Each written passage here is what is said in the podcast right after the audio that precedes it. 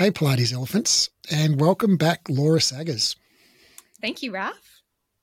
Great to have you here. Awesome to be here.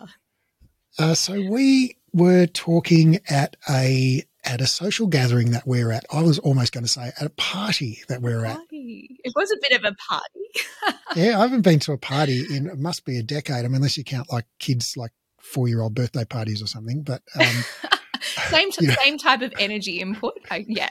yeah. Um, and so we were talking at this social event, uh, and because we have both been coaching people in about Pilates business, and and I think we've both been doing it kind of in a lot informally. I've been doing a lot informally anyway. Yep. Uh, and I enjoy that, and it, it helps me learn, and I'm glad that I can help people. And you know, sometimes I do help people, and and sometimes I'm sure I give them terrible advice or I'm not able to help them for whatever reason. But uh, so so, but we've both been doing it quite a bit. And what we were discussing was we noticed patterns. There's like often it's the same things that it, that people are getting stuck on in their business, and this is sort of regardless of what sort of what type of Pilates business they have, whether it's like a group studio or one-on-ones or online business or small, you know, in more semi-private setting or whatever. Um, and so what we really now when we kind of like looked at each other and went like, ah, oh, yeah, that's it, was when we said that your business can never outgrow your own personal development as a human. And so whatever your as a business owner, as an entrepreneur, whatever your kind of hang-ups are around money, whatever your yep. blind spots are, whatever your like propensity to people pleasing or not ability to say inability to say no or yep you know, whatever, whatever your like weaknesses are, and we all have them. I have them. You have yeah. them. You know, we all have them.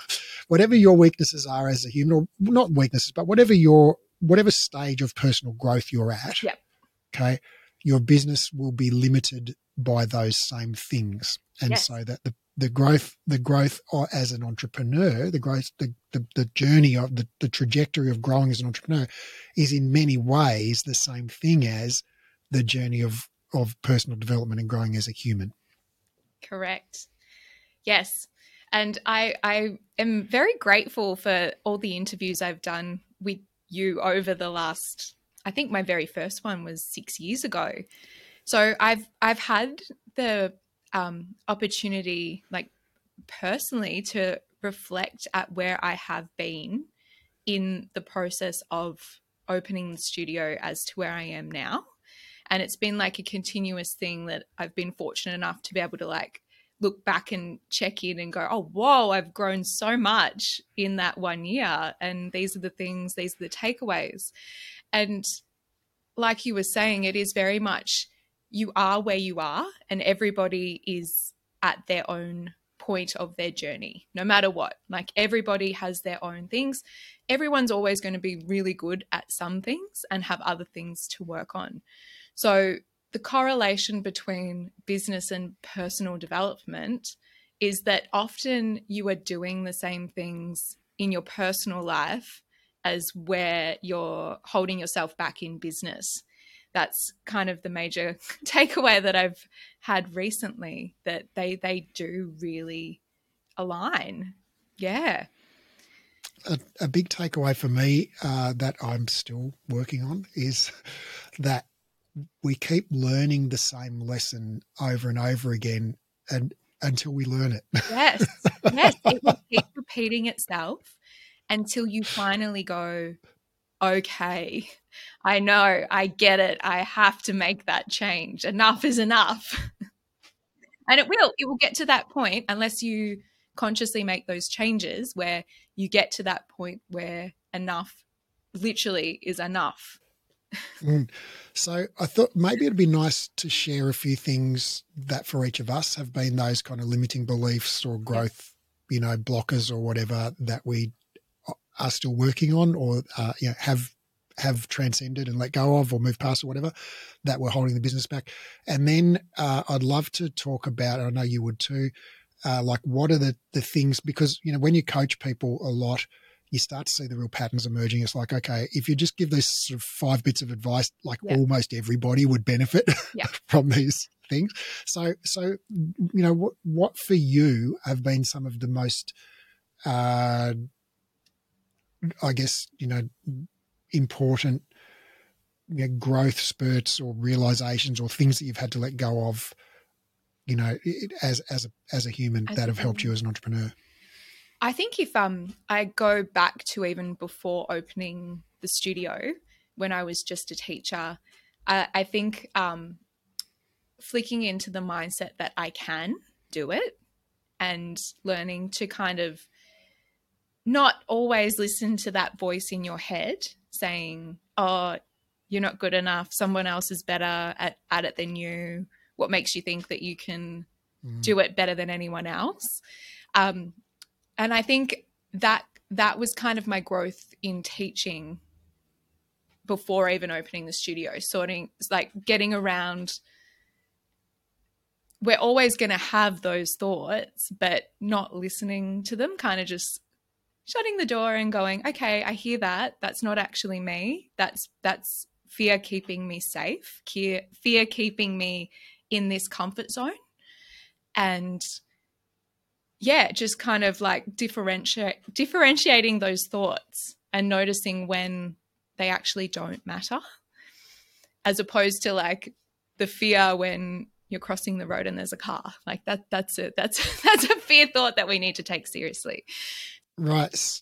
So how did you how do you differentiate right? Because it is the case that people have different levels of ability and skill in the world. Yes. Right everyone's not entirely equal on in all all aspects of life and and so some people thinking like, oh, I'm not good enough, I don't know enough, whatever, they're wrong, right? They do know enough, they are good enough. That's just fear fucking with your head, yes. right? And other people might be thinking like, I'm not good enough, I don't know. They might be right, right? Yeah. No, you you're not good enough yet. You no. need to keep practicing. So so so how can you tell? Yes. Can you tell? It's yeah. very very true. So I think there's um the skill set. So if you so just say um, I am not a painter and I go, oh, I want to become the world's best painter. Me telling myself that I can is probably not practical. I, I don't paint, I don't do it regularly, I've never done a course, I've never sought advice. The the goal is here, but we we and I'm doing hand measurements like up to the sky. But I'm down here in skill and knowledge and advice on how to get to here. So there's those practical things of actually looking at it and going, okay, that's a great goal, but I've got a lot of steps on the way. And the I can in that situation would be I can go and do a painting course. I can seek advice. I can start with those tiny little steps in front of me to mm-hmm. start mm-hmm. to build. Mm-hmm. So when you're doing that in your school skill set or um, in life as well. Like it, it also reflects back to just general things in relationships and you you're not just going to jump off the deep end to the biggest most scariest thing you're going to do little baby steps along the way Com- small conversations building a trust muscle with yourself that starts to give you that kind of empowerment to go, okay, we did this. We've done this before. It wasn't that scary. Those little kind of little, yeah, I call them little trust pumps along the way, and they build, they build and build. Um, so, yeah, then the other side of it is that you do have the skill set. You've been putting in the effort, you've been seeking advice, you've been um, tangibly growing, you can look back slightly and go, okay, I, I've been teaching, I've been getting really good feedback, I've been getting full numbers, if we're relating it back to teaching. And you can then start to go, okay, I've got that kind of trust in myself. You've got that real, um, you've got the um I going to say data. Yeah, the data to kind of yeah. it's obvious that you are doing the things. You you're yeah. you're making waves. Keep going. I can. Keep going. yeah. I would. It's interesting that you say that about the the trust bumps or Yeah. trust pumps. Yeah. uh, because for me, like, I actually the first. I mean, I had a little business which was a, a martial arts business for many years, and and it was business. Like I put air quotes around that because it was like the, you know, like I probably could have made more money on like government, you know, unemployment benefits or something. Um, but you know, so it was very, very like Passion project. Yeah. yeah, passion project. That's a nice way of putting Yeah. it. You know, you know when you when you ask what's that in when Harry met Sally, where they say, oh, you know, is she good looking? And I know, does she have a good personality? And and Billy Crystal says yes. Yes. And, oh, that mean that means she's ugly. Yeah. um, uh, so no, so yeah, so this bit wasn't really a business, but then the first like Pilates business I opened was a massive business. It had twenty reformers, had thirty two spaces in the yoga. We had like two Cadillacs, two chairs, two barrels, two reformers. You know, two uh, vertical frames upstairs. So it's like massive business, went massively into debt, you know, had this huge lot of expenses. And that was the basically the first business that I ran that was actually a business. Yeah. So I- I think yeah, the trust pumps thing definitely can work, but I also think like just biting off more than you can chew and then chewing like hell yeah. can also work for some people. It's yeah. Um, and and the other thing I would say is, uh, yeah, what you said basically, like I think your data is, I reckon it's your client feedback, Yeah. and when you're when you're getting like, you know, like not just like yeah, good, I enjoyed my class with Laura, but like OMG, you know, I can't believe how amazing my life is now that I've met Laura. And like, I didn't know my body could do those things. And oh, wow, you, Yeah. if you haven't tried this, you know, you're missing out. Like when you're getting that sort of feedback, Dedicated fans. Like yeah. yeah, yeah. When you're getting that sort of feedback, you are good enough. Yeah. Yeah. You are good enough. I think um I think the second thing that I was going to say that I've noticed um growth wise is allowing space and allowing to let go of things in order for other things to come in. And I think with what you just said with um biting off more than what you can chew, I think that kind of falls into the same category where you've created that space that is now a little bit scary. It's like that daunting space where you're going to have to like sink or swim pretty much. Yeah. Yeah. I love that space. Yeah, that space is where rapid growth happens and that's where you fail hard and fail fast and you just you've got no other option but to keep failing hard and fast until you fast and hard and fast until you get it right. You've got no other option but to get it Mm, right. mm, Yeah. mm. That has definitely been my experience in business. Like there are different seasons in business and not just like stages of growth, but just like in any business, you know, there are times when customers are lined up around the block for no apparent reason of and you think, Oh, I'm so awesome. I really I really know what I'm doing. This is this is awesome. And then there are, you know, like three months later, you keep doing the exact same thing. All of a sudden, no customers. Um, everyone's canceling. You know, you're like, oh, this is terrible. I'm terrible at this. I don't. uh, so there, there are different seasons in business, and and sometimes they're to, they're not to do with anything you've done or haven't done. It's just like the market changes, the season changes, the fashion changes, new competitors open up, close down, whatever. So stuff happens outside um, that changes people's, you know, commitments and whatever. And so we go through these different seasons, and and sometimes those seasons, you know, when you're in a good season and the money's rolling in, You're looking at your bank account, there's more and more zeros in there. Like, oh, this is awesome. I love this. This business is so great. And then you get, often for me anyway, I get complacent. I'm like, huh, I'm so good at this. I can do this with my hands on behind my back. I'm just going to put my feet up on the sofa now, you know. Um, and then, like, you know, you stop doing the things that actually made you successful in the first place because you're like, oh, I'm so good, I don't have to do those things anymore, you know. um, uh, and then guess what? You, you know, the success starts to disappear Yeah. because you're not doing those things. And then you get the what do they say? Like, good times produce soft people, soft people produce hard time, yeah, bad times. Bad times Yeah. produce hard people. Hard people produce good times. Yeah. You know. So yeah, when the hard times when the hard times come, that's when you have to get real and you have to go. Oh no, I'm going to have to make those hard decisions. Say no to those people. you know, change my business strategy, whatever it might be, put change my pricing, let go of that staff member. Yep. You know, have that awkward conversation with my business partner. Um, you know, whatever it might be, or all of the above, Yep. which I have done all of. Uh, and that's when, guess what? Your business starts to go better again. yeah and they're often they're often the things that you can kind of go oh that's what i'm doing in other elements of my life too you start to reflect and go oh i'm doing it in these other places too We could okay say have the those same thing about conversations about your relationship. You know, like when your relationship's going great, and you're like, "Oh, great, I'm so good at this relationship thing." You know, um, and then you're like, "Oh, well, I don't need to do anything with my partner because, like, you know, they understand that how awesome our relationship is, and like, we don't need to do anything to maintain it." And then, guess what? You don't do anything to maintain it. Pretty soon, you start drift apart, and like then yeah the shit hits the fan, and you're like, "Oh, this I hate this relationship."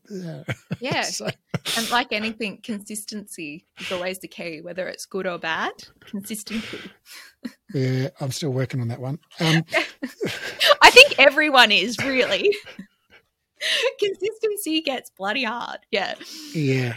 Uh, the, the one of the the big ones for me has been like I'm not uh, like I'm capable of consistency, but it's like I'm much I like to create things. I don't like to maintain Mm. things. Like creating things is where I get excited, Yeah. you know and I can like weed the garden every week and mow the lawn and do all of those things, but it's like it's so easy for me to miss a week or nine weeks. yeah And- You know, I used to miss a week or nine uh, and so it's you know I can build these things in the business like a I don't know a, some kind of marketing campaign or a new course or a staff onboarding process, whatever. Like I can build these amazing things, but then I don't maintain them. You know, I just build it and then it's like it's sitting out in the backyard and, you know, gathering weeds and rust, you know, and it's like, oh, there's that cool thing I built. And I look at it like, oh no, it's all broken down and decomposed now because no one's been looking after it. yeah, yeah. And it's like, oh yeah, that marketing campaign's not working anymore, or that course getting terrible feedback, or that you know that onboarding process, no one's using it, you know, uh, or whatever. And so, like my, I think the thing for me is I've I say yes to things because I get excited, like oh we could do this, you know, and then I do it, and I do it once, and I'm like, okay, great, done, you know. yeah, it counts as like it ticks the box. Yeah, yeah. that you're like, yep, maybe tick the box a couple of times, and then it's like, oh, tumbleweeds. Yeah, Right, and and and there are some some areas where I don't do that. Like obviously, like we've recorded a Pilates Elephants podcast every single week for more than two years now. Like we have not actually missed one week um, in two years. Um, amazing. you know, so there are some there are some things I've been very very consistent with, yeah, but uh, even that, like the Pilates Elephants, it comes out every week, but I don't record it every week. Yeah. So we might record like this week. We've got like zero episodes in the bank, so we're recording this on a Wednesday. It's going to come out on Sunday right? Because it's like we've got zero episodes backed up, right? But then we'll go through a season where we'll record like five in a week, six, and then it'll be like there'll be 10 episodes in the bank. And I'll be like, oh, I don't need to record any plays. They'll put my feet up on the sofa Yeah. and I'll be like, bam. And then like two months will go by and I'll get this email from one of my team They're going, shit, we don't have any, you know, we've got, we've got two days, you know, to find someone to talk to on the, you know, and so it's like, it just, I, I have this kind of feast and famine thing. yeah. That's my own fault.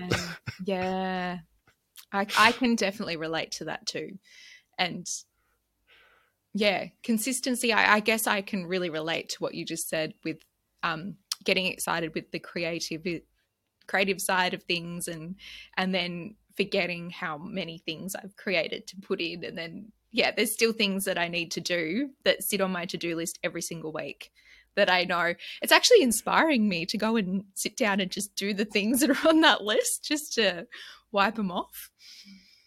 Yeah. Um, so what what else do you see? Like, what do you see? Um, you know, when you're talking to business owners or people who are thinking about opening a business or people who are stuck in their business or whatever, what do you see? What are the things that I mean, my mum used to say, my mum's a psychologist, she's retired now, but she used to say basically within the first five minutes of someone walking in the door, she knows what their problem is. Then it takes the next 10 weeks to, for that person to realize what the problem is. And, you know, so, so what are the things that when the person walks in the door within five minutes, you're like, oh yeah, I see what your, what your problem, where you're stuck. Yeah. I think, um, I think if we're talking like really general, it's I think most people think that they're the only one with those problems in their business and that that that it's not normal and why isn't it working for me but the reality is that everyone in business is in the same boat no one knows exactly what they're doing like ah, that it, is so true. It's, it's so, I mean, you look at the the the stock market. Like BHP lost two hundred million dollars last quarter or whatever. It's like they don't know what the fuck they're doing either. No, they don't. They're just figuring it out as they go.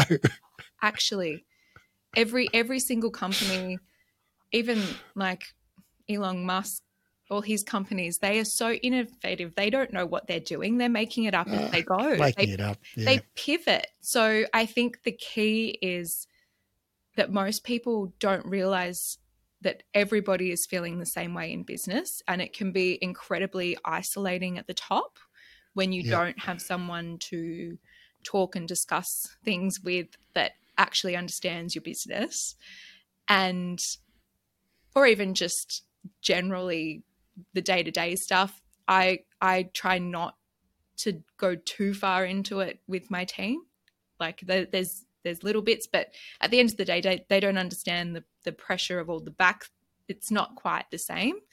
And I guess over the past, well, even before opening my studio, I've been very fortunate over the eight years of being in the industry that I've had so many other studio owners to connect with.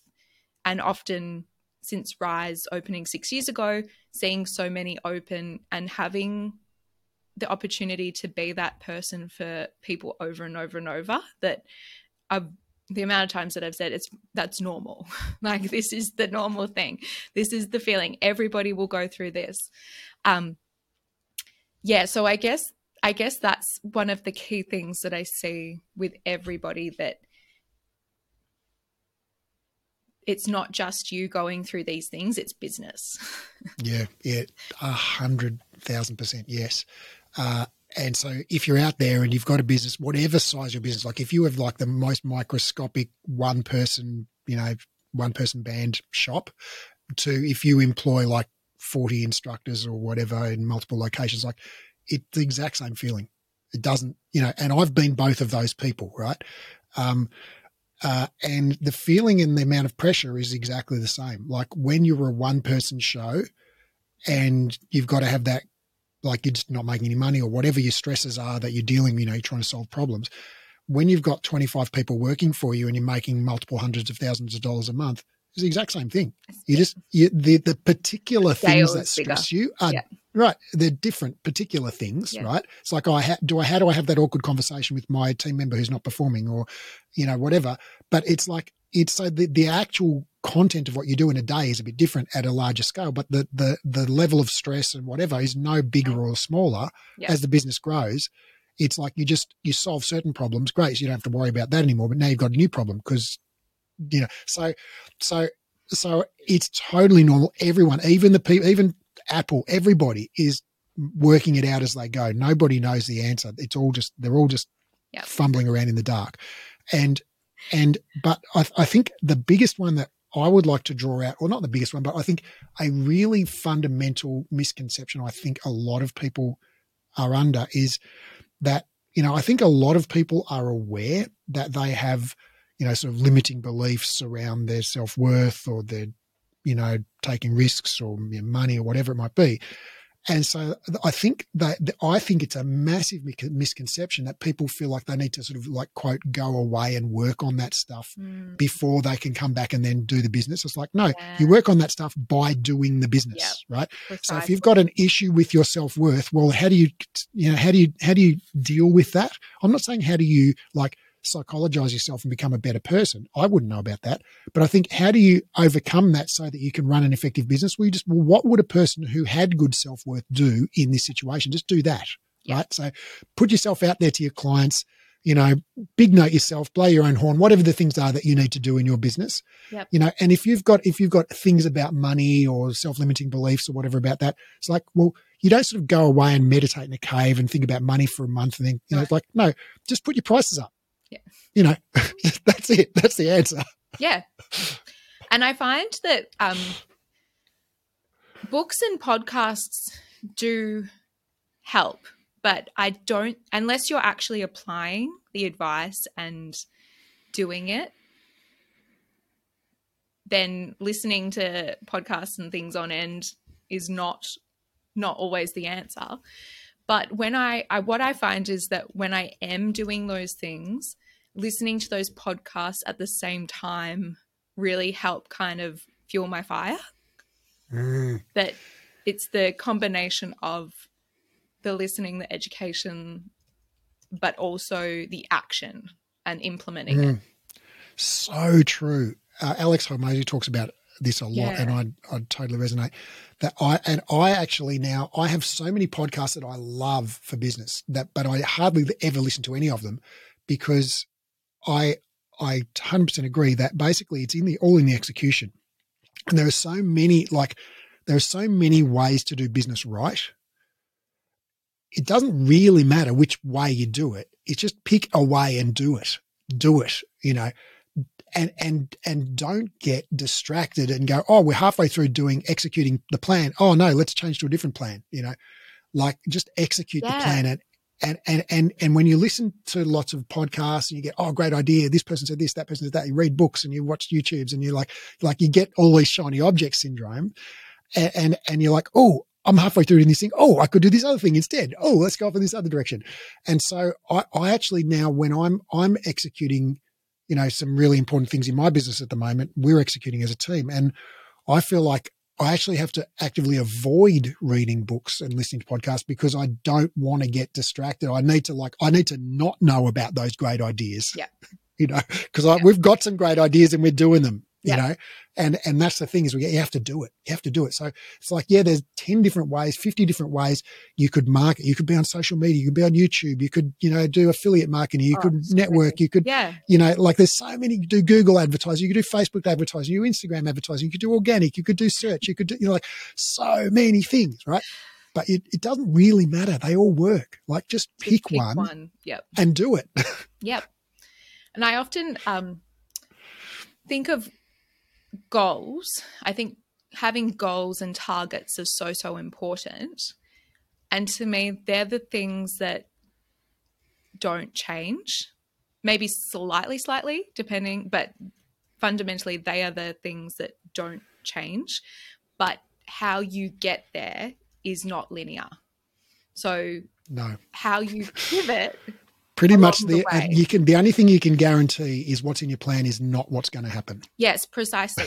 And almost preempting that there are going to be like walls or boulders along the way that are going to appear that your goals here your boulders here that doesn't mean stop and change your goal. It means how do we get around the boulder doesn't mean we go over. Doesn't mean we go around. Doesn't mean we have to dig under and there's a little gap. But your your goal is still your goal. You're just pivoting what you're doing, and that's that's part of the failing hard and fast to mm. find the right way to get around the boulder. Mm. I think uh, when you say when you talk about goals, um, I th- I think you know something that really strikes me because when I whenever I coach people, I get them to fill out a little uh, survey first that asks them a bunch of questions. You know, what's your what are your goals in your business? Where are you currently at? You know, what are the gaps? What do you see as the biggest obstacles? All these kind of things. How do you hope I can help you? And the the goal thing is really telling for me because I think nine times out of ten people fill that section up with like just kind of I guess what I would call feel good or fluff, right? Oh, I want to have this beautiful space where people feel welcomed and, you know, la, la, la was like, okay, but how much money do you want to make? You know, like how yeah. many hours do you want to work? Like, yeah. uh, you know, so, and, and, and so I think, yes, it is important. Like I, I, I have a really clear definition of who I want to work with, who my customer is, because I want to spend time with people who I enjoy being around. Right. I want, so I want, I want to be, I want to work with people who I think are really cool because that's more fun for me. Right. Um, and I think I can help those people as well. So, so yes, yes, I think there is an absolute vital place for that kind of feel good stuff. Yeah. But like you can't live on what Jack Delosa says, you know, love and pixie dust. You no. know, like no. you need money. You do. and so if you don't have a, a hard financial goal, when I say hard, I mean like precisely defined financial goal, I want to make this amount of money and not just revenue, but a profit goal. Yeah. How much profit you want to make. Because, you know, for years I was, that's another thing I've learned is that this was a blocker for me is that I was always focused on the top line, like the, how much revenue we made. I was like, oh, we're making this many dollars. Isn't that awesome? It's like, yeah, but how much are we keeping? Yeah. You know, how much is left in the bank at the end yeah. of the month? And that number was very, Money. very, very small. Yeah. yeah. so I think um, if you don't currently, if you have a business of any size and you don't currently have a, a precisely defined financial goal for revenue and profit, that is, in my view, that is the number one thing you can do to to improve your business is, yes. is decide what your goal is. Yes, I agree entirely. And reflecting back to my first year of Rise, I I I think I spoke about this in some of the other interviews, but that first 12 months, I and Laura in my personal life was not about the money. I was very like, and to this day, like, you need to also be realistic and have results with your clients and all the things. But I did not prioritize the money in my personal life or in the business. And we operated a pumping studio. Everything was incredible, but we had two two sites. So we had eight beds in one room. Oh, sorry, it was 10 in one room and six in the other. And I was paying double wages and my prices weren't high enough. And on the outside, it was phenomenal. We, we were, we had waitlist city instructors, ev- everything. I was still teaching 20 hours a week. And I had the accountant say, Hey, Laura, if you don't change something, you're not going to be there in three months. so it was like, similar to what we spoke about at the start that unless you read the signs and make the changes, something drastic will happen to make you go, okay, you need to change. so it does really, really matter. You need money in the business. Money is not a dirty word. It's like we should be able to make a profit out of a business and it should be your goal. And if not, both ways, business wise and your personal life, will suffer. And that is not serving anybody. You need to be at the top, doing the things at the best of your ability and prioritizing those things. That's your job. Um, so I think those goals, you know, financial goals are really important and, and, uh, there's a couple of things I want to, a couple of directions I want to go with that. But I think I, where I want to go first is with what you mentioned about those, basically those oh fuck moments where your accountant says to you, like, Laura, you've got three months worth of cash left. If you don't change something, you're yeah. out of business, you know. And I've had that conversation with my accountant like half a dozen times in the last five years. You know, it's like, that is just like, oh yeah, haven't had one of those for a few months. Okay, yeah. guess we're due for one. You know, like yeah. so the, the shit happens so regularly, um, and just like one second you think you got it all figured out and everything's going great, and, you know, leads are rolling in, and money's rolling in, everyone's happy, everyone's doing a great job, and then you don't change anything, and two months later it's like, oh no, everything's falling apart, and yeah, so it's like if there is no like situation where you hit some kind of equilibrium steady state and you're like oh great we've got it all figured out now it's like we've hit nirvana. It's like, no, the ground always shifts under you for whatever reason. You know, yeah. COVID comes, COVID, COVID goes, new competitors open up, you know, technology changes, yeah. whatever, you know.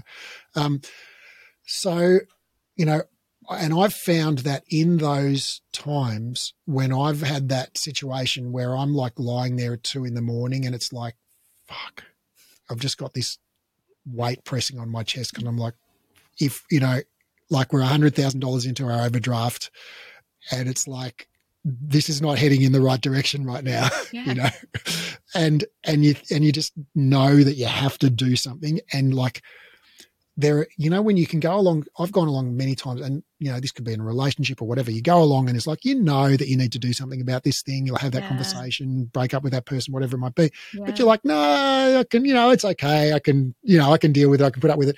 But then something happens and you're like, no, that's it. There's a line and I can't go beyond that. And that when you are faced with like, okay, you might lose your house and go into bankruptcy and have to make, you know, 25 people unemployed and, you know, disappoint all your clients and your mum would go like, yeah, I knew business was stupid and you should have just got a job in the bank or whatever. You know, when you're faced with that, you're like, fuck, I'm really motivated to make this change now. All of a Yeah. sudden, it's like, no, I can do it. I Yeah. can have that conversation. I can change that price. I can fire that person. Yeah. I can, you know, like- and all of a sudden, it's easy. yeah, those things actually become the easier option out of the bad situation. Yeah. Right. Oh, all I have to do is put my prices up. Oh, that's easy. Bam, do it. Um, yeah, and is it funny because we're just going through this thing right now in my business where we've we've been building. We've got this brilliant marketing team internally now. We've been building up our marketing team for a couple of years or a year, yeah, year and a half, and we've got this really brilliant marketing team. And you know, leads were coming in and sales are increasing. Everything's going great. Everything's going great. And then about 45 days ago, so like, what are we now in the middle of October? So like start of September, Yeah. all of a sudden just the, the, the floor fell out. And it's like, we're still spending all that money on Google ads. We're scaling it. We're scaling, and just all of a sudden, no calls. The phones are silent. There's just crickets and tumbleweeds. And like, we've got all these salespeople sitting there on like, you know, whatever ridiculous wage we're paying them. Not ridiculous. They earn it, but Yeah. you know, high wage Yeah. that we're paying them, and and just not the phones aren't ringing, nothing's happening, and now I've got I've just got this business that hemorrhages cash. You know, this is like a gas guzzling car that has like the biggest V8 motor in it that you've ever imagined. Yeah. It just like gets no mileage, right? So you you've got like you look at your bank and you're like, I've got three hundred thousand dollars in the bank, but then like two weeks later you look and it's like, oh, there's only like fifty thousand dollars in the bank. You know, it's like it goes really, really Yeah. quick when you've got a when you've got a, a hungry business. And when those when those sales aren't coming in, it's like that. You know, you hit like emergency, like you know, abandoned ship stations like really quickly. Yeah. And um, so, you know, the leads weren't coming in, and and and all of a sudden, and, so, and all of a sudden, we got to this point where I just had to pull, you know, another fifty thousand out of the overdraft, and I was like, oh shit. You know, this is this is not going where it needs to go. Yeah. And so all of a sudden we're like, okay, no, this is our number one priority in the whole business right now is to solve this. And so we pulled together a little working group and we, you know, pulled people off what they were doing. And we just spent a day going through our whole funnel and looking at, you know, where is it broken and what's, and we figured out, I think we've solved it. Fingers crossed we've solved it. There was this one email sequence. People were, were, were putting out Google ads. People type in Pilates instructor certification. They click on the ad. They go to our web page. They put their details in because it says ask, for, you know, get some more information, get an information pack. They put their details in and we email them a PDF with the course information, right? Only we weren't. right? Oh, So they were just putting their details in yeah. and then just, they were just disappearing into the void, right? Yeah. because we just and a back a glitch in our system was just basically sending them off into some purgatory that where they were never being heard from again. And so we've paid like fifty US dollars per person to get these people to put their details in the thing. That's how much it costs us to pay for the ads Yeah. and whatever.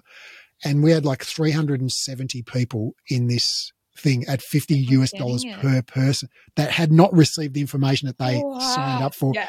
And it's like, when did that start? Oh, that started about the start of September. It's like, oh crap.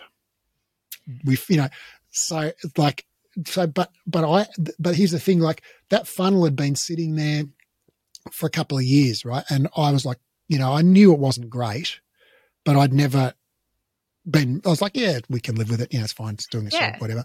But all of a sudden, when, the, when you cut off the oxygen supply, supply to the business and you're thinking like, oh, yeah, this is really shit Yeah. you know, and you, you're lying there at three in the morning going, ah. doesn't feel right. All of a sudden, Yeah. like you, you, yeah, I jumped up out of bed at four and I was like, okay, we've got to fix this today.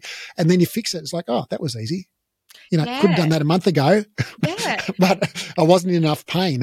how how I kind of see that is like the analogy of the boulder in the way. Sometimes stepping back and having a look at it, actually, you see where things are going wrong instead of just like Mm. trying to channel through. And that's exactly what you did. You kind Mm. of just stepped back and went, okay, what is the process? and it, it was there. right but uh, and i did and so you know and i've got a history of uh you know uh seizing victory from the jaws of defeat you know many times at the last moment uh, and so i have a, a great confidence in my ability to do that now but i also have a history which i did this time again of like okay start of september week one of september sales are down calls are down i should have done something then right Yeah. our sales in September were like two hundred thousand dollars less than they normally are. yeah. right? So this was a two hundred thousand dollar learning opportunity for me. Right, this was like a, a two hundred thousand dollar ongoing education experience. You like those expensive ones, don't you, Raf? I do premium. I didn't even get like free towels or anything with, with this course. It was just you know sushi platter, nothing, just just the information. So the learning for me is from this one. All right. So one thing, we did a good job. We, I think we caught it. We solved it. You know, I'm, I'm confident. We're pretty confident we solved it. We have to, you know, watch the numbers change now. But I, I think like, okay, 380 people didn't get their thing. That it could easily explain why we didn't get, you know, the the, the calls.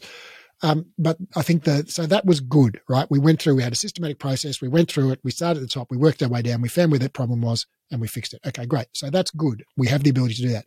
But the two big things are one, we didn't have a process to just routinely make sure it's working, right? So the thing we've put in place now is somebody on the team is going to every day put their email into that opt-in form and then receive the email. They get back and, and click on every link, make sure everything worked, go right through the whole process, make sure they get their PDF that they signed up for, and then send that to our marketing manager and go, yep, green light, everything's functioning, you know, traffic's still working, right? And and so that's a process we're going to have in place tomorrow, and that's going to go forever. So that's one thing. We didn't have a process to monitor like the freaking oxygen supply to the business. Yeah. Like it's just like there was no process to monitor it. And the second thing is when I when I get that little niggle, like which I got at the start of September, when I looked at those call numbers and sales numbers, I was Trust like, yeah, that's a bit off. Yeah. Right. Instead of going like, ah, don't worry, that'll be fine, you know, like it'll Yeah. pick up later in the month. Like that's my like if there's ever a little niggle, that Trust is that's got to be like I've got to take like massive action Yep. straight away. Yep, I agree. And I think that applies to so many different things in business and in life that when you get that feeling and the the amber lights are flashing, read it. Right. And I mean, that's been the same. Like I've, I've, I've actually fired only a handful of people in the, the dozen years that I've been in business, but in most cases, you know, I walked away from that severance conversation with a great feeling of relief and the knowledge that I should have done it two years previously. Yeah. You know, Yeah. like, Yeah, time and time and money, I guess, are the the biggest lessons. Well, they're, they're probably the things that we lose in that time. That you, you it's either it costs you time or money in your. Yeah. I oh, Mm. would you say in a in a loss kind of way? It's either yeah, time or money that you don't get back. That I think it's both. yeah, time and you know, money. And I mean, I think like in my business, you know, I've lost so much money. I reckon I've I've wasted over a million dollars in profit by just stupid mistakes. You know, like not fixing the funnel for 45 days. It's like I could have fixed it 45 days ago on day 1 when we noticed it wasn't right. You know. I am sure there are so many people listening right now that are going, "Oh my god, me too." as in like as in not listening to those signs Yeah, and having yeah. like rapid trajectories from it that just aren't beneficial to anyone. Yeah. Right. And and I think it's just a normal human behavior. Like I don't beat myself up about it, but I, th- I think we all do it, you know. Yeah. And humans, we only change when there's enough pain.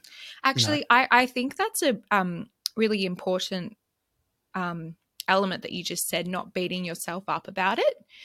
Because really, that just becomes wasted time and energy. That Totally. that if you can reflect and know where you went wrong, the sooner that you can kind of accept that and not punish yourself, the quicker you're going to pivot into better results. Mm. And it's it's not turning a blind eye to what you've done. That's entirely different, but it's acknowledging it, going, okay, I'm human.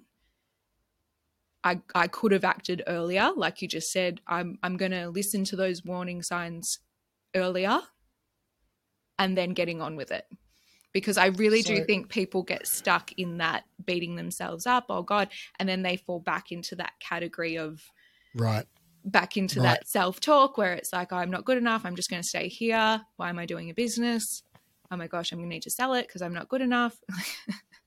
Right. And so, Laura, you know, I'm fascinated to ask you because I actually feel like I'm just unusual in this regards. Like, I, I, it's no effort to me to not beat myself up. It's like yeah. I just don't do it. I've actually Right. noticed that with you that I, I think, yeah, So, like, I can't take any credit for that, right? That's not something I've worked on. It's like No. it's just like how I'm made for some reason, right? So, if I fuck up, I'm like, oh yeah, that was pretty stupid. not going to do that again. yeah. But it's like I don't think I'm an idiot. I don't think I'm. I don't think I'm a bad person, or I don't. I'm not hard on myself. I'm just like, yeah, that was a stupid thing to do. Don't do that again. you know, I think, So, so, so, so, so, so, the you know the advice that I could give people out there would be bloody useless, which is just don't do it, yeah. right? Yeah. um, um, so, so, yeah. Have you struggled with this? Is this something that you've overcome? Do you have a strategy, and if so, what is it?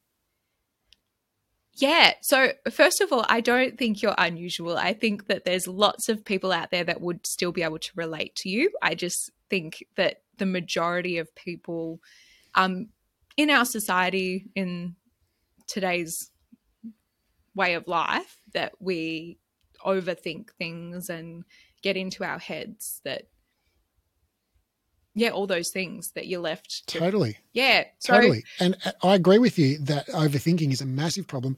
And I don't think I, I don't do it, but I don't know how to not do it because I just don't know how to You just do it. do it. It's like you just, that's just what I, I just don't overthink things. Like it's, I don't take any credit for that. It's right? a great, yeah. You, Yeah. yeah. you haven't, you haven't had to work to get to that place. It's just, Yeah. you. Actually, I, I learned recently, like about a year ago, someone asked me, like, oh, do you have an internal monologue? yeah, And I was like, what's that? yeah, And they're I've- like, oh, that's a voice that always in talking you. in your head. And I'm like, no, I don't have that. yeah, I don't have a voice talking in my head. I have music playing. I always have music playing in my head. Um, sometimes it's got vocals. yeah. A lot of times it's just instrumental. Yeah. Um, so I'll have a I'll have a song going, you know, in my head, you know, all the time, twenty four seven. love that, Raph. Oh, I want that.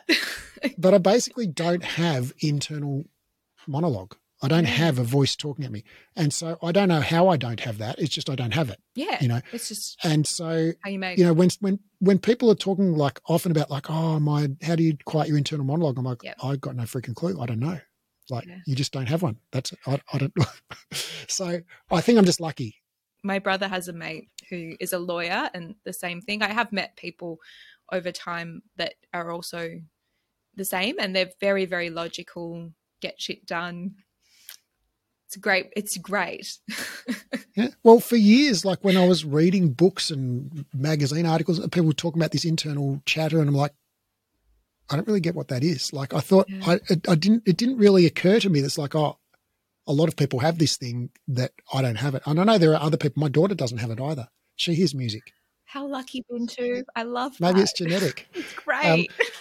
but yeah so it i don't know why it is but i just realized fairly recently that that is something that's different and i'm not i wonder if that's got to do like I'm- i'd love to see if there's any psychological research on this about the correlation between people who have internal monologue or not yeah. versus levels of anxiety and self-doubt and stuff it's like well, imagine if you didn't have someone telling you you're an idiot all the time You know, Yeah. how awesome would that be oh, I'm sure that there are. Like, I'm, I'm equally as interested as you, particularly now after really, yeah, highlighting that to see what the evidence is and what other correlations come into it.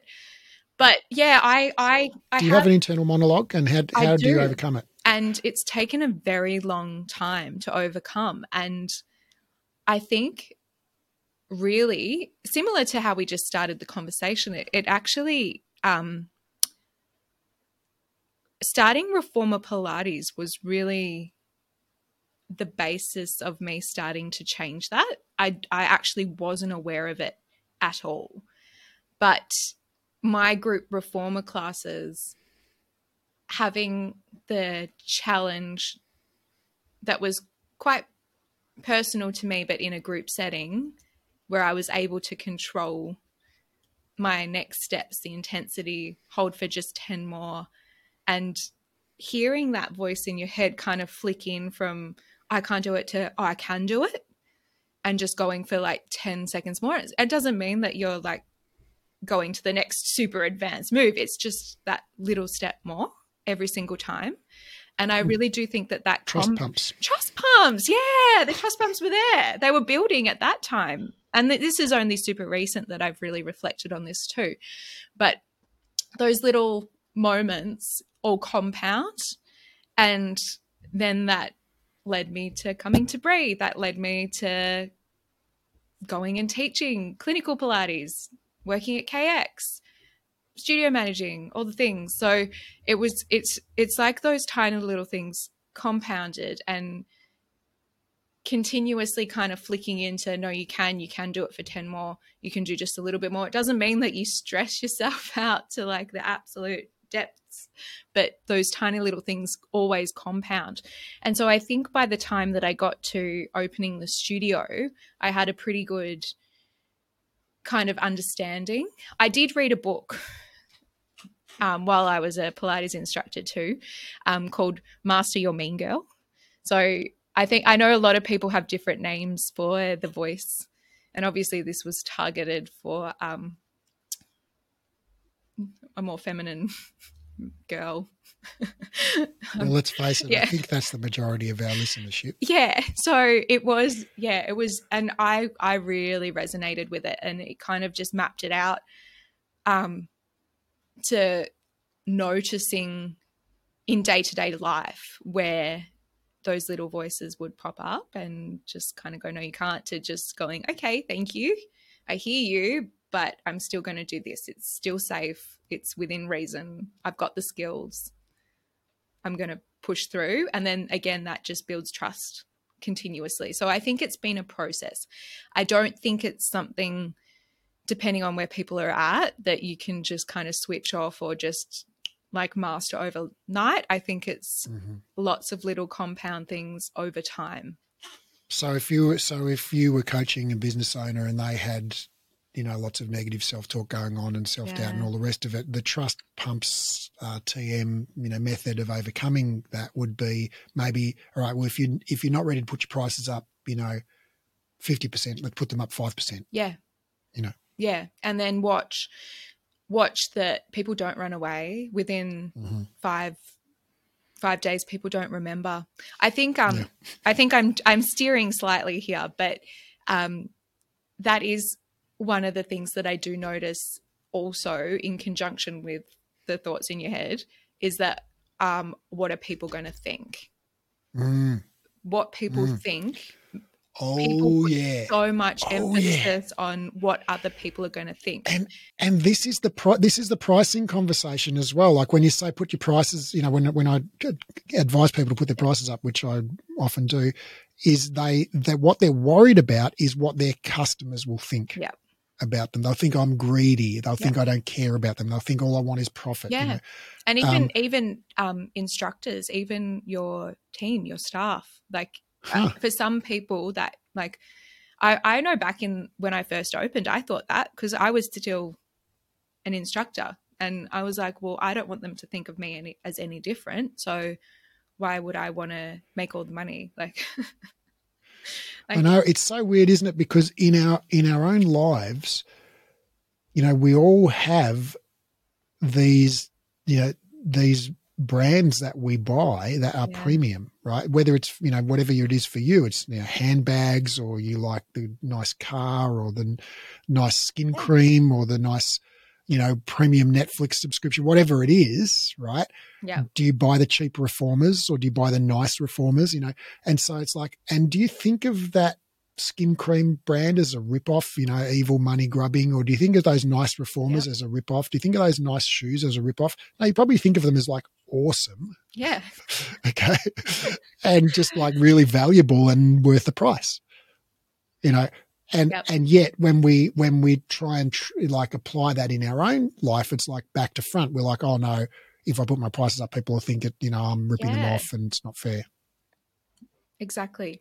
And the reality is that when you do implement those things, whether it is putting your prices up or flipping the studio around or putting in different spring sets or changing the class structures, the sooner is always the better. And people Mm, mm. forget. It takes, it's like a week, Yeah, yeah. a yeah. week at max. And Rip the band-aid off. No, Rip I've had- the band-aid off. two or three price increases, if not more, four over the years. No one remembers. No one goes, no, "Oh, no. Laura, when you first opened." Like, like, no, no one. They just see it for what it is. They go, "Oh, okay." Yeah. It might be the first time that they go to purchase again post notice, increase. yeah. They'll go, "Oh, it's gone up," and then but they it. still want to keep Gone. coming. No one says anything.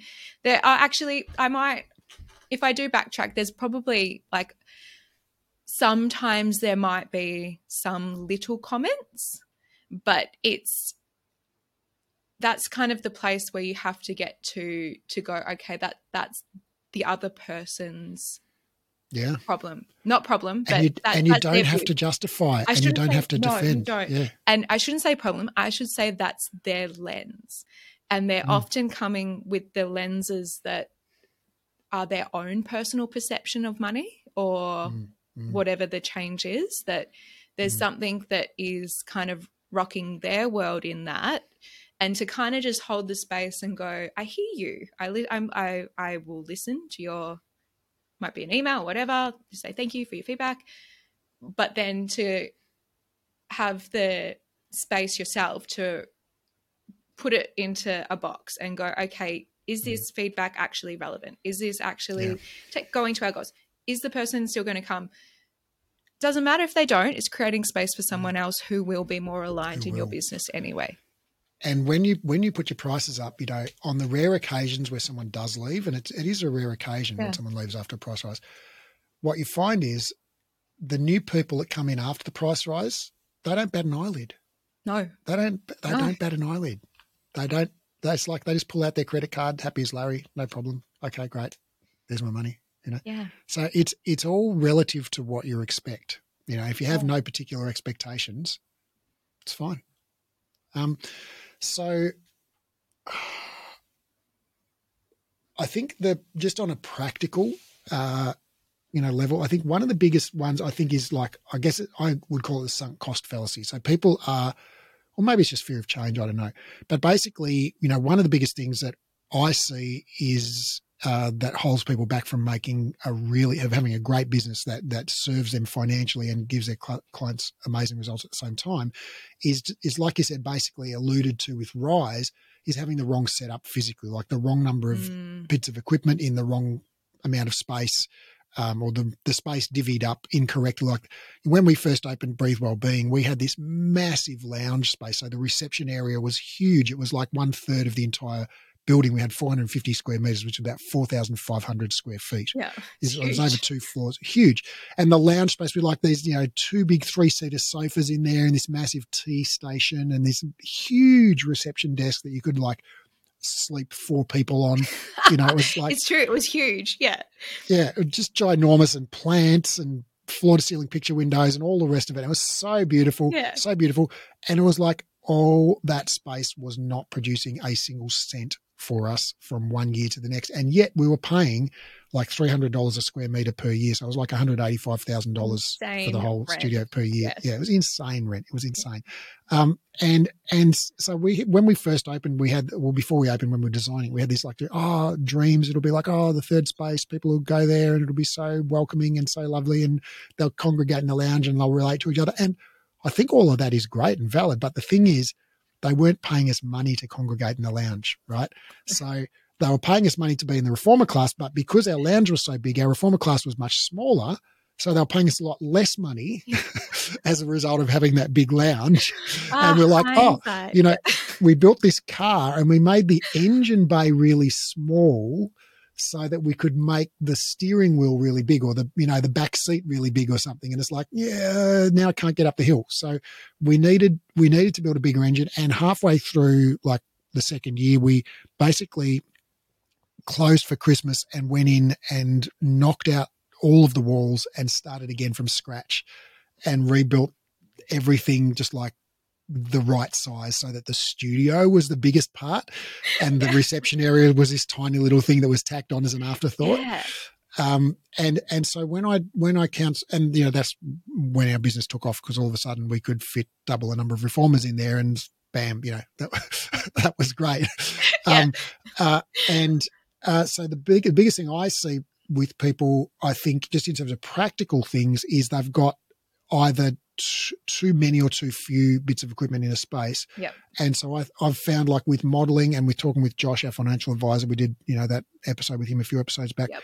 that basically there are two sizes that work really well financially for a studio, which is having four Yep. in a class or having 10 plus. Yep.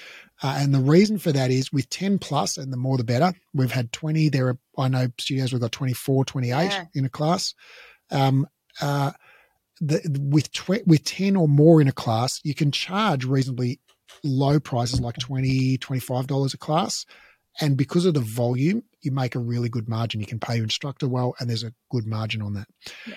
Uh, with fewer than 10, like if you have eight or six, people won't pay a lot more for Yeah. a class of six than they will. They still see it as a group class, right? So they don't see it as like a premium boutique offering. So Correct. they only want to pay $25, but it's like, well, now you've only got six machines doing $25 rather than 10 or 12 or 14 machines doing $25. So that's not, not, not good financially. But when you get down to four, all of a sudden, for some reason, people see that as Yeah. much more premium, much more individualized, and all of a sudden they'll pay like double or even more than double, right? So you can actually charge like for a four on one, you can charge like almost as much as you charge for a one on one. Yeah. Semi private. Yeah. Yeah.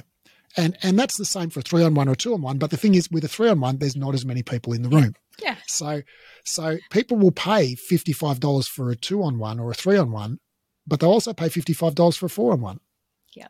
You know, and so the math just works out the best. So the best number, you know, and this is over like hundreds of studios that I've seen Yeah. this, and I've seen the I agree with data you. on I, I, yeah. yeah.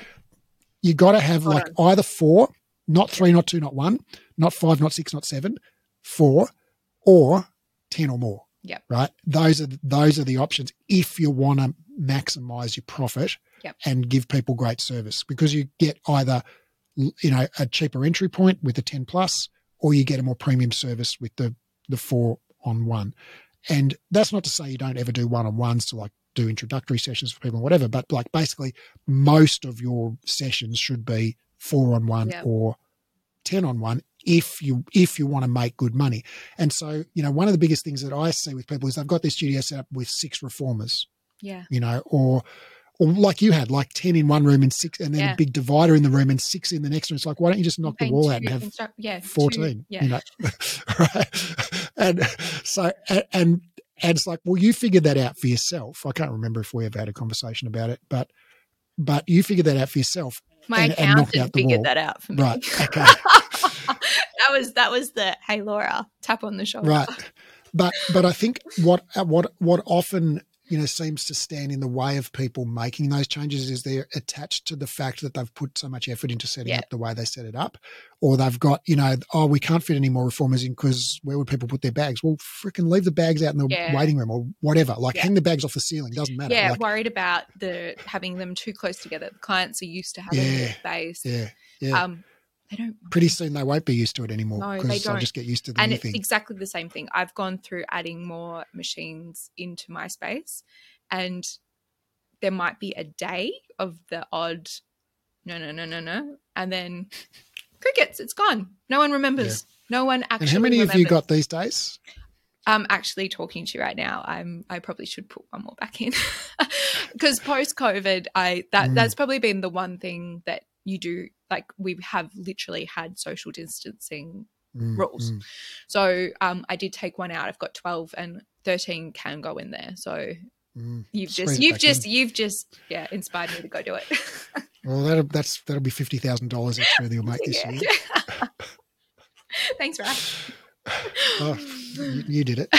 Um, so yeah, I think that that sunk cost fallacy or that fear, like basically, which says like, well, we've spent so much time and effort setting it up yeah. this way, so it'll be a waste. It's like, no, it, it's not a waste. It's like it got you to where you are now, and now from to get you from where you are now to a better place, put in more reformers, knock out that wall, put the you know, yeah, make the change rooms smaller, get rid of the men's change rooms. Yeah. um, and I think, um, like what you have just said, you renovated the studio space, and I'm assuming more than once.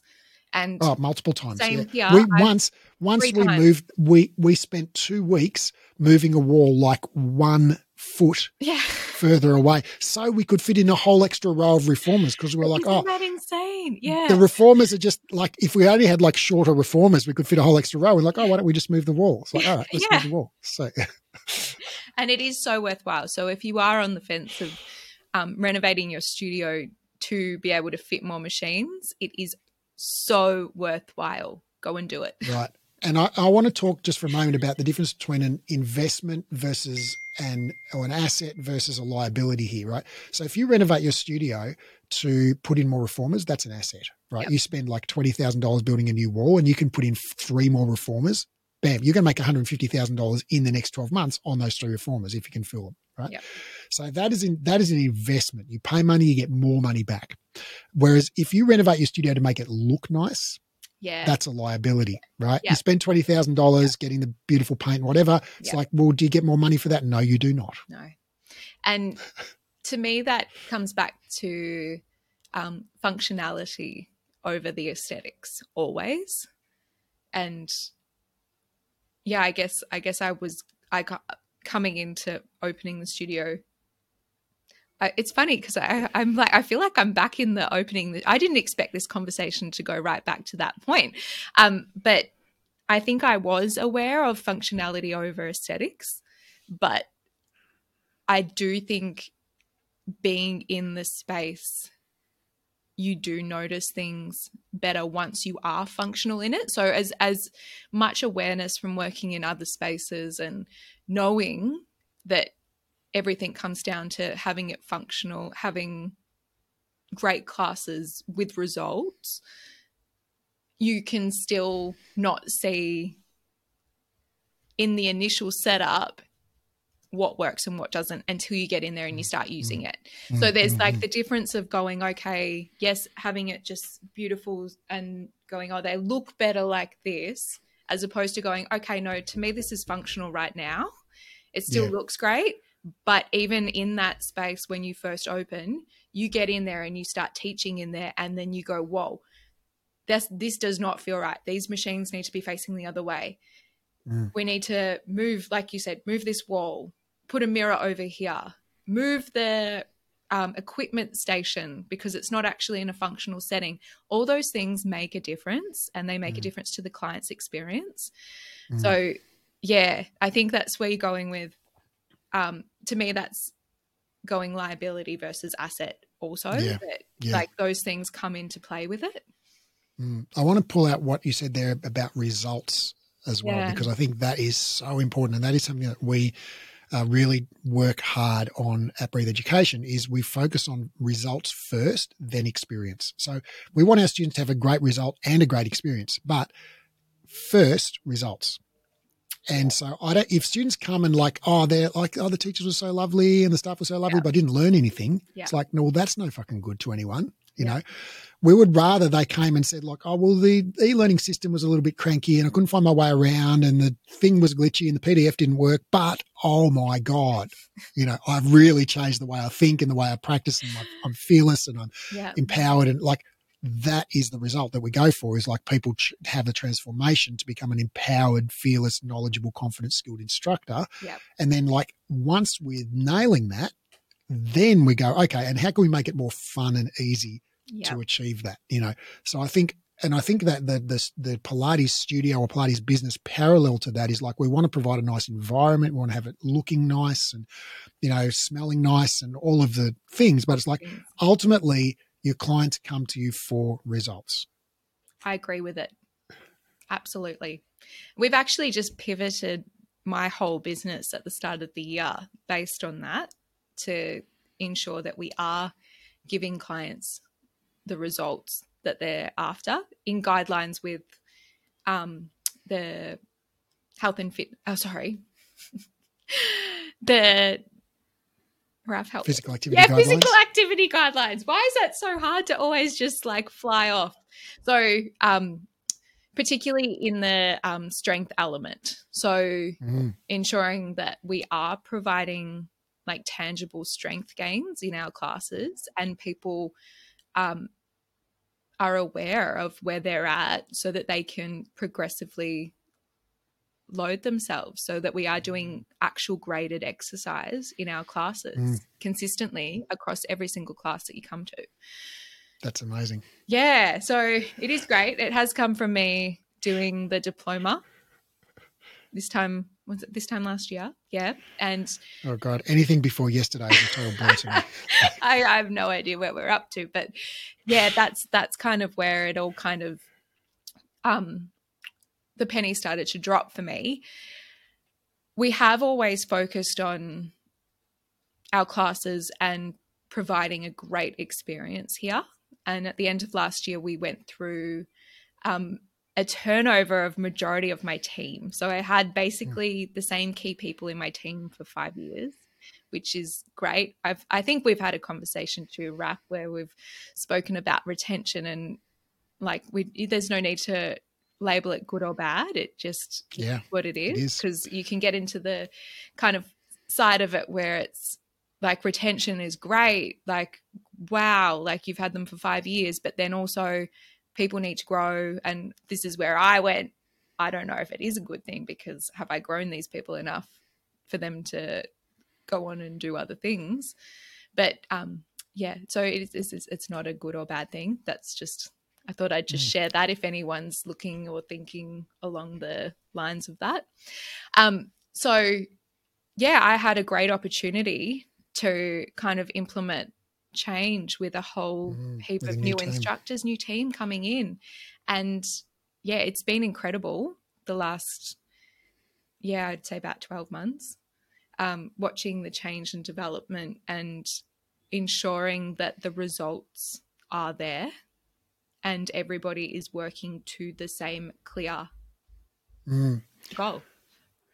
I think that's something that uh, I certainly struggled with at the start of being a business owner, and I'm I think I've let go of it now. But I, I think maybe a lot of people struggle with. it. I don't know. You tell me. But uh, but is like when I first owned a studio, like I was I was a Pilates instructor, I was an instructor trainer, in fact, but there were lots of instructors I was employing who were actually more experienced. Some of them were the people who had, in fact, trained me. Um, and so I felt like, well, it's not for me to walk into your class and tell you how to teach when you literally taught me how to teach Pilates, Yeah. right? Yeah. Um, so I'm just going to say, hey, you're really awesome. Go teach, do what you do, you know, make the clients happy, however you know, right? And, you know, that worked to a large extent because I had awesome people. Yeah. Um, but uh, over the years, I've changed my philosophy uh, to now what you've basically expressed a moment ago, which is like, no, this is the way we do it around here. Yeah. And this is our philosophy at this workplace. And there are lots of great ways of doing it, but this is our great way of Yeah. doing it. Uh, and this is how we do it. And we don't do it some other way. Yeah. and, and so I need you to do it this way. Yeah. And um I think that comes back to having the values the values and the systems already structured there. Like you've got Yeah. the kind of setting and then being okay with people staying or leaving. That that's Mm. huge and I also think that that's kind of tangible in life too. Like you get to the same place where it's everywhere. It's not just in your business. It's like, okay, cool. Mm, Like, yeah, I've I've noticed that correlation. Um, so knowing that it is okay to go, this is how I want things. This is how we're going to do it here. These are the values. You're on board, and it's part of your value system too. This is how you want to be, or otherwise, it's actually fine. There's so many other places. Doesn't make you any different or better or less or whatever. It's just it's just not the same. It's not for you. um, and knowing that that's okay.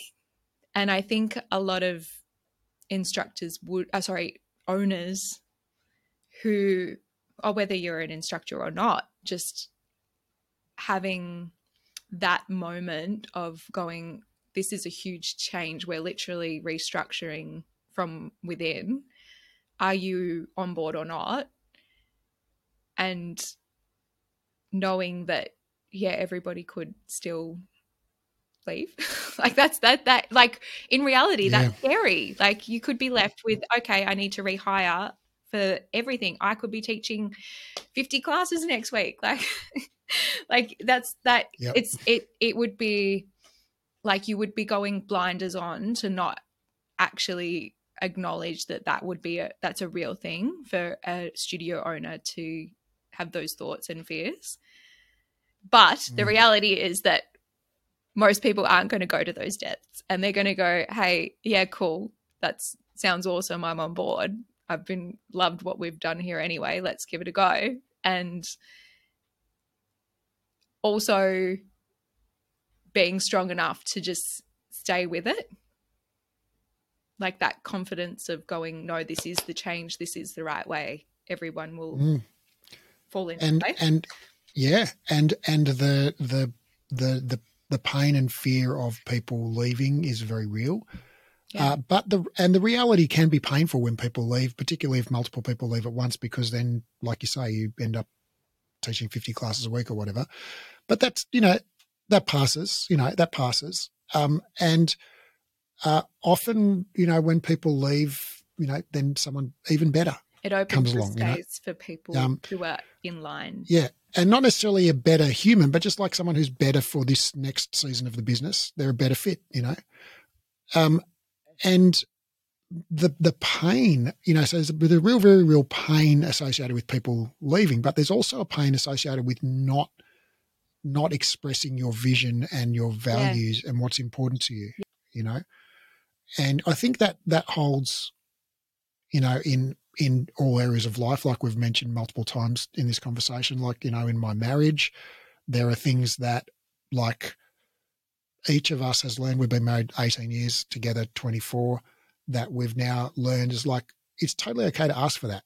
You know, even if it's like, hey, I just need to not speak to anyone today you know so or or i need to go out to an italian restaurant. I know you hate italian food but i really need to eat italian tonight you know like people, it, people it, don't know what you don't say yeah. and express. Um yeah. so uh i think in you know in when it comes to the business uh, you know scenario that getting really clear on what your values are as an owner, as, a, as an instructor, mm-hmm. and who you want to serve and how you want to serve those people, and and like like really not not even not you know. Uh, it's great to do an offsite, like physically get out of the space, because yeah. then that helps you change your perspective and not take your phone and like just actually get like go and stay in an Airbnb somewhere or something. Oh, and, I love that. You know, I love yeah. that so much. Do you know? Yeah. I think it's Bill Gates. He goes away for a week or two with no phone or no reception, reads and writes and just no interruption. That's my dream. Yeah, I want to go away pretty... by myself for two weeks. well, I love. I just I just started traveling again since the pandemic's the first time I've been overseas quite recently, and it was so awesome. I'm, I've booked like three more trips in the next six months. so really looking forward to it. Um, so, uh, but I think like getting really clear, like, n- and not worrying about who your present customers are, or who your present staff are, or how many reformers you've presently got in the ref- in the room, or what prices you're currently charging, or any of that. Just going, okay, if I was starting from a blank slate, okay, and designing my dream business, right? Don't worry about if it's possible just like you know oh i would work this many hours and i would make this much money and i would serve these type of clients and i'd help them with this type of problem and i'd you know and and and i'd have these type of staff and we'd do it this way and you know like write out those things and then just go create that it's right true. then just go create yeah. that and that that writing that out actually lights you up inside too like that's mm. that's your like your energy your your drive mm. to go back and take that to the team Mm. And they can't help but feel that and go, right. I'm actually right. excited too. I'm on board. When you're yeah. really clear like that and you know what you're doing, people have no reason but to trust you because Mm.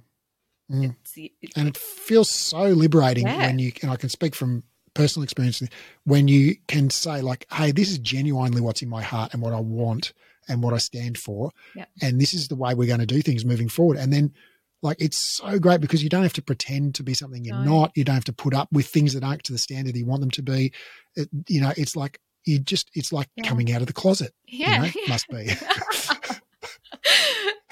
well, it it to me coming to my studio now, I literally love every single class I do here, and I walk out feeling how I want to feel. And it wasn't to say that in the past I didn't love it either, but I or it wasn't great or other things that like but there I was going under the umbrella of oh that it's that's that person that's what they like to do that that's you know like a little bit similar to what you just said with like they're they're really skilled at what they do i'm going to let them go to an, to a degree. I was doing that too.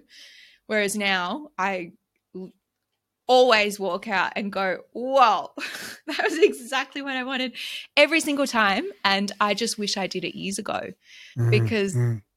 honestly it's yeah i i don't want to ever go anywhere else i just love coming here Mm. i'm at rise why i say here air quotes um and I think that applies, you know.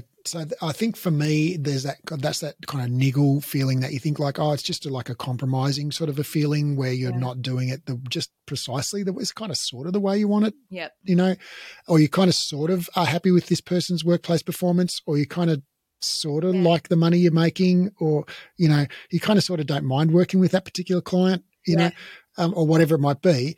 Um, but like, how would it be if you didn't have to put up with that? Yeah. You know, how would it be if you could just go, no, fuck it, I'm not going to work with Yeah. that client anymore? You know, yeah. It's okay to say no. It's okay to say no. Yeah, and and and I think that you know often people in seem to automatically edit based on their current situation, like they you know when when they try and dream about oh what would I like to do, it's like all right, well my clients would like this, so therefore, you know, it's like no, fuck your clients. What if you fired all your clients and got brand new ones who liked it the way you want it? You know, Yeah. and that won't, you won't need to do that. no Right. But but what if you just thought about what you want without regard to what you think anyone else wants? Because honestly, most of them don't give a shit, no and they won't notice. No. And then you know, two seconds after you implement it, it'll just become part of the woodwork again, and it'll just be normal, right? Whether it's a price rise or putting more reformers in, or changing the format of your classes, or whatever it is, hmm like it's you know, it's a much bigger deal to you than it is to anyone else in the world. agreed No one else cares. no one else Sorry. cares no one no one ever cares as much as you think that they care everybody's too Yeah. worried about oh my gosh will i be okay in this class as opposed to what Yeah. actually happened yeah Yeah, and I think I also want to touch on. I know we're we're going long now, but I feel like there's you know there's some really good stuff here that I Yeah. do want to unpack a little bit more. That what you said about um, you know when people move on, it's not a good or a bad thing. It's just it's a thing. yeah And I would say like sometimes in my experience, I reckon sometimes it's a good thing when people move on, um, and sometimes it's a bad thing, but mostly it's just a thing. Um, Yeah. uh, I think there are there are there are situations, you know, like I, I think you know we shouldn't judge our relationships by how they end.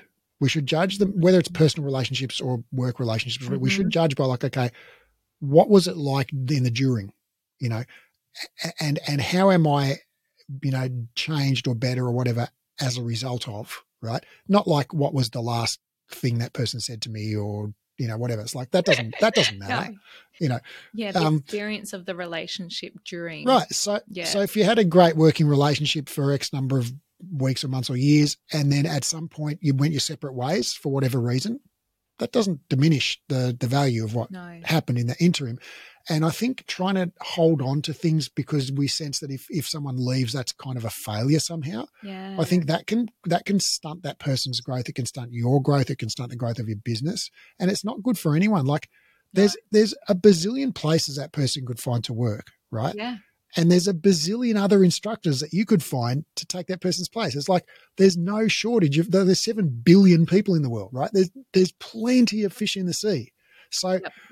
I, I think the conception that we have of you know, and I had this for many years, up until only a couple of years ago, that we think of our business as a family, right? Whether it's just you and your clients or whether it's you and a couple of staff or however many staff, we think of it as a family. I think a lot of us do and I think that's I think that's the wrong frame. I think we should think of it as a sports team. Yeah. Oh my gosh, Raf. Yes. so on it. Yep. Yep. So um, and so I think you know in a sports team, you only get to go on the field if you're performing. Yep. Right. And as long as you're performing, you're yep. on the team. Yep. And when there's someone who's performing better, they get your place. You know, like that's how, and that's not that's not there's no emotion involved no. in that, right? yeah, because you're all working to the same result. You're working as a team. You're working to win that game or whatever sport it is, and you need to perform in order to achieve the results. So right. and, yeah, and that applies to clients as well, yeah. right? Clients who perform, what does it mean to perform as your client? Well, you show up, you're friendly, you pay on time, you do the work, you clean your reformer afterwards, like whatever the things are that make them a good client. They don't complain, they don't whinge, they, you know, all of that stuff, right? If they perform, they get to stay on the team. If not, off the team. Yep. You know? Yeah. I love it. Um, there's a book, Legacy by James Kerr, which is about the All Blacks and being the greatest rugby team. Um, yeah, it, it's a great read in terms of team and how they structured their team. And at the end of every game, whether they lost or won, they all mopped the floor together in the um, change rooms. So there's there's really awesome team team things mm. implement into team. And I'm not I don't make everyone come and mop the floor with me on Sunday. not saying that, but in the context that like No, you guys vacuum, don't you? yes. whether you win or lose, you're all still there on the same team working for the same results always. Mm. It's just mm. like, yeah. And, and the shift from family to team doesn't mean that there's not love and friendship and regard and respect and yeah. consideration, all those things. But it just means that we're not like you can't fire your family, right? You're stuck with yeah. your mm. family, you know. And and so yep. you know it's very possible to have a family member that's like not compatible or not on the yep. same page or opposed or dragging their heels or stick in the mud, whatever. And it's like, well, you bad luck. You just got to, you know, put up with him at Christmas yeah. lunches and whatever. But but that shouldn't be the way you run your business, no. right? It should be run like a sports team, in my view. Yep. But that doesn't mean that you like you. Sh- I think as an owner, you should be doing your utmost to help your people grow and develop. Yep. And if that means yep. move them moving on to a bigger team where they can play in a bigger role, yep. Absolutely. That's, that's what you should do for and them as well. As a coach, knowing when you can no longer coach anyone any further that's a huge thing too. And having that conversation and saying, okay, I can no longer coach you under this umbrella anymore. It's this is mm. this is mm. as far as I can go. I think um I love all those documentaries like um Save the Last Dance, the Michael Jordan and the Redemption Team because it I really. I thought you were does... talking about the dance, the dance movie. Save the Last Save Dance. The last dance. I'm Julia, talking about basketball. Julia Biles. Name? Julia. What's her name? Um, I think it starts with S. So, um, yeah. Anyway, I'll butcher it. She, she, but Julia St- Stiles. Stiles. That's it. Yeah. yeah. Um, no, save the last. Oh no, the Last Dance. It's not Save the Last Dance. The Last Dance, the Michael Jordan documentary. We got there. Um, and there's another one, The Redemption Team, which is about the American basketball Olympian team in 2008. And seeing their journeys as a team together and um, how they're coached is like those mm. elements make so much sense which is why when you said team rather than family i went mm. yes because mm. you are you're expected to achieve results like you you mm. are there to do your job you're working to the outcome in a team. In it a is team. literally a team. in a team. It is and then everybody still has their own things within that team to work on. And that's how I Mm. very much see my role as a owner manager that I do look at everybody individually on that team and figure out what what they need to be doing to continue to grow in what Mm. they're doing in my business Mm. and it's all Mm. different it's all different and obviously we still do training for the overall goals that's like your your drill out on the court kind of stuff but then on the little side okay hey let's do a little drill over here Um, do your do your team have KPIs? Do your instructors have KPIs? Um, no, they- yeah, I asked you this last week. yeah didn't so Yeah. it's something that i definitely want to put in at the at the moment we i was um on another little chat with you the other day Mm. um that i don't have official kpis at the moment um but in that conversation we kind of highlighted that full classes and wait lists are kind of the un unspoken um kpis across most like uh, i'm going Mm. to say all pilates studios because Mm. like let's face it that's what we are all here to do um so yeah i think yeah So, gee, there was something else, but it's just popped out of my mind. So, you know, I don't know. Uh, are we done, or is there is there anything else that we need to we need to talk about? i think we've covered quite a bit Uh, I, I guess th- that is that's it. The, the last thing that popped back in, and it's just a, it's just kind of a footnote, really. It's like, well, I think even if like, and because I've I've been through this myself a couple of times, it's like don't be. I want to encourage you if you listen to this, don't be afraid to contemplate pivoting radically. Right. So if you're like, oh, I've I've only got a studio and it's only got like room for three reformers, like, well, go move to a different premises you know? Or what would happen if you you know leased the shop next door as well? Or you know what would happen if you went from uh, doing semi-privates to doing large groups? Or what would happen if you went from doing six on ones down to four on ones and doubled your prices? Or Yeah. you know so what you know don't feel constrained by what you currently do. You know i mean i Yeah. guess we kind of touched on this before but i think like i guess what i'm what i'm thinking about now is like your self concept and your your image of like oh this is the sort of business i have and this is the skill set i have it's like no you can have whatever business you want yeah Yeah. five years in you can still pivot yeah. yeah I think um I think for me one of the biggest things is also to ask for help. I've found over the years I, I'm not one to go and ask for help or advice actively. I find I've been lucky enough that it comes to me sometimes. But yeah, my advice would be don't be afraid to ask for help and get people in who know what they're doing and can help work to the same results as you. And an example is that is that like when I did do the changeover, it worked really well because Nathan Ross Reese was also doing his workshops and they were actually so in line with what I was planning to do. So he came in, did a workshop with us. It was yeah, it was like the catalyst of it all. And I've also had um, multiple of my instructors do his academy. So I, I wanted to highlight that too because I don't want people to think that I do everything by myself either. That Mm, I I've mm. gotten to a point where I've had to be okay with going okay. We can draw on other elements to bring in to assist that transition and make it yeah more effortless. yeah and nathan's awesome shout out nathan Shout out listening. Nathan. um, um, and and if you want to get awesome at teaching a fitness based results based reformer like go do nathan's academy Yeah. um, and it's We've had so and great results great results um but yeah so that's kind of what i wanted to touch on. And also i wish i had a mentor when i first opened my studio.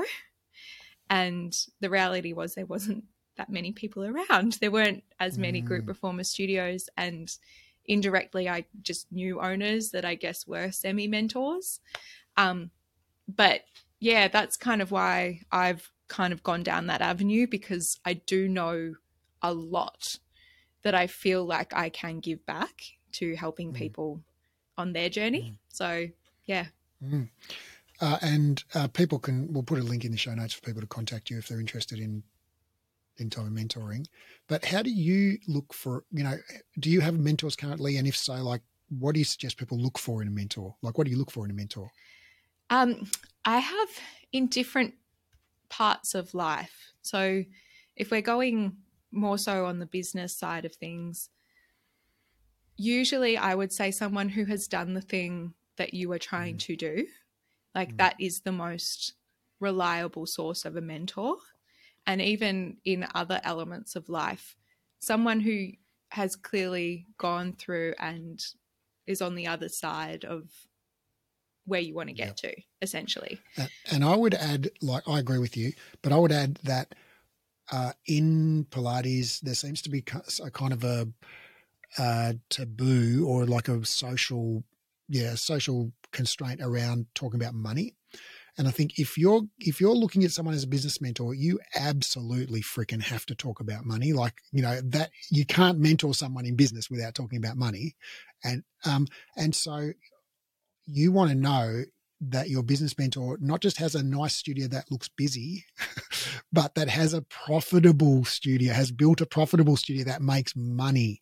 If if that's what you want to do, and and so I think you should abs not you, Laura. I mean, talking the Pilates stratosphere, but that you should absolutely be comfortable to ask your potential mentor, like Figures. you know, about their biggest business figures. Yep. You know, um, because if I mean, if I'm looking for a mentor, I have very specific revenue and profit numbers that I want that person to have achieved before I'll consider being mentored by them. Yeah. That's the results you want. That's you want someone who's actually achieved it. Yeah. Right? I want you to teach me how to do this thing. Show me that you've done it. Yep. Yeah. And the the funny thing is about like mentors who've already done it is they're not doing it for the money. No. Right? Yeah. So when when I'm looking for a mentor, I look, you know, amongst other things, I'm looking for people who have done the next stage of business that I am working on now, which is growing a business from like five million to ten million. hmm Right. And so, all right, so I want someone who's built a ten million dollar business with maybe a three or four million dollar profit. Yep. Right. So they've got three or four million dollars profit. They don't need my fucking money. No. You know, whatever I could pay them per hour is like totally peanuts. Right. So even if I paid them like five thousand dollars an hour, which I have paid people in the past for mentoring, that is literally like a tenth of what they could earn by just like writing a Yeah. Facebook ad for their own business or whatever. you know, Yeah. So it's pretty obvious that yeah, the people aren't doing it for the money at this point. It's right, literally to give back the knowledge that they know. And right, similar to But what you I- said too, you get you get something back from it yourself. It's kind of like a reflection back into your own everything too. That's what I find. yeah. But I've I've experienced in my own uh, experience as a mentee that the mentors that I pay a lot of money to, I really do the homework Yeah. and. You know, like if they say go do put your prices up, whatever, I'm like, oh fuck, I just You paid you five thousand dollars it. to Yeah. tell me that. So I'm gonna, You I'm gonna do it. absolutely do it. Yes. Yes. And also you can't be going and telling somebody else to put their prices up and you not having your prices set yourself. Yeah. Right. Physician, heal thyself. Exactly. Well, this has been a grand conversation. It's been awesome. Thank you, Raf. Thanks for having me. Yeah. Look forward to the next one. Me too. Thank you.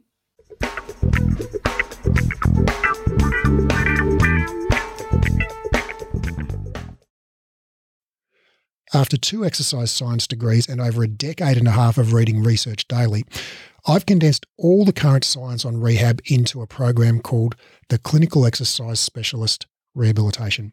Inside the program, I'll teach you to do three things. One, deeply understand how the body works. Two, confidently and expertly rehab literally any client. And three, get results for your clients. So ultimately, your clients tell their friends, and you become known as the go to expert in your area. This program is completely unlike any education you've done before, even if you've studied with us before, because of the way we've built the learning design. It's an online, flexible, skill based learning program, which means you keep doing the skills under supervision until you're good at them. It's more of a mentorship model than a traditional course model. So rather than rushing through the content and having sort of one go at everything, you actually just practice live and we give you feedback and guidance and we dialogue and explore concepts together until you're highly skilled and confident. We just keep working the material until you get it. It's not rushed at all. It's not about ticking off the content. It's about engaging, practicing, and applying it until you own it. This is a life changing program, not some weekend certification. I've put my heart and soul into building this, and I can't wait to share it with you and help you discover your genius for anatomy and rehab. Now, because of the highly interactive nature of this program, we're only taking on 12 students worldwide. The program starts on March the 1st, and the first 12 qualified people to apply will be allowed to enroll. So, if you're interested in learning more, click the link in the show notes and download the course guide or go to breathe education.com and click on the clinical certification menu in uh, link in the top menu. That's breathe education.com and click on the clinical certification link in the top menu.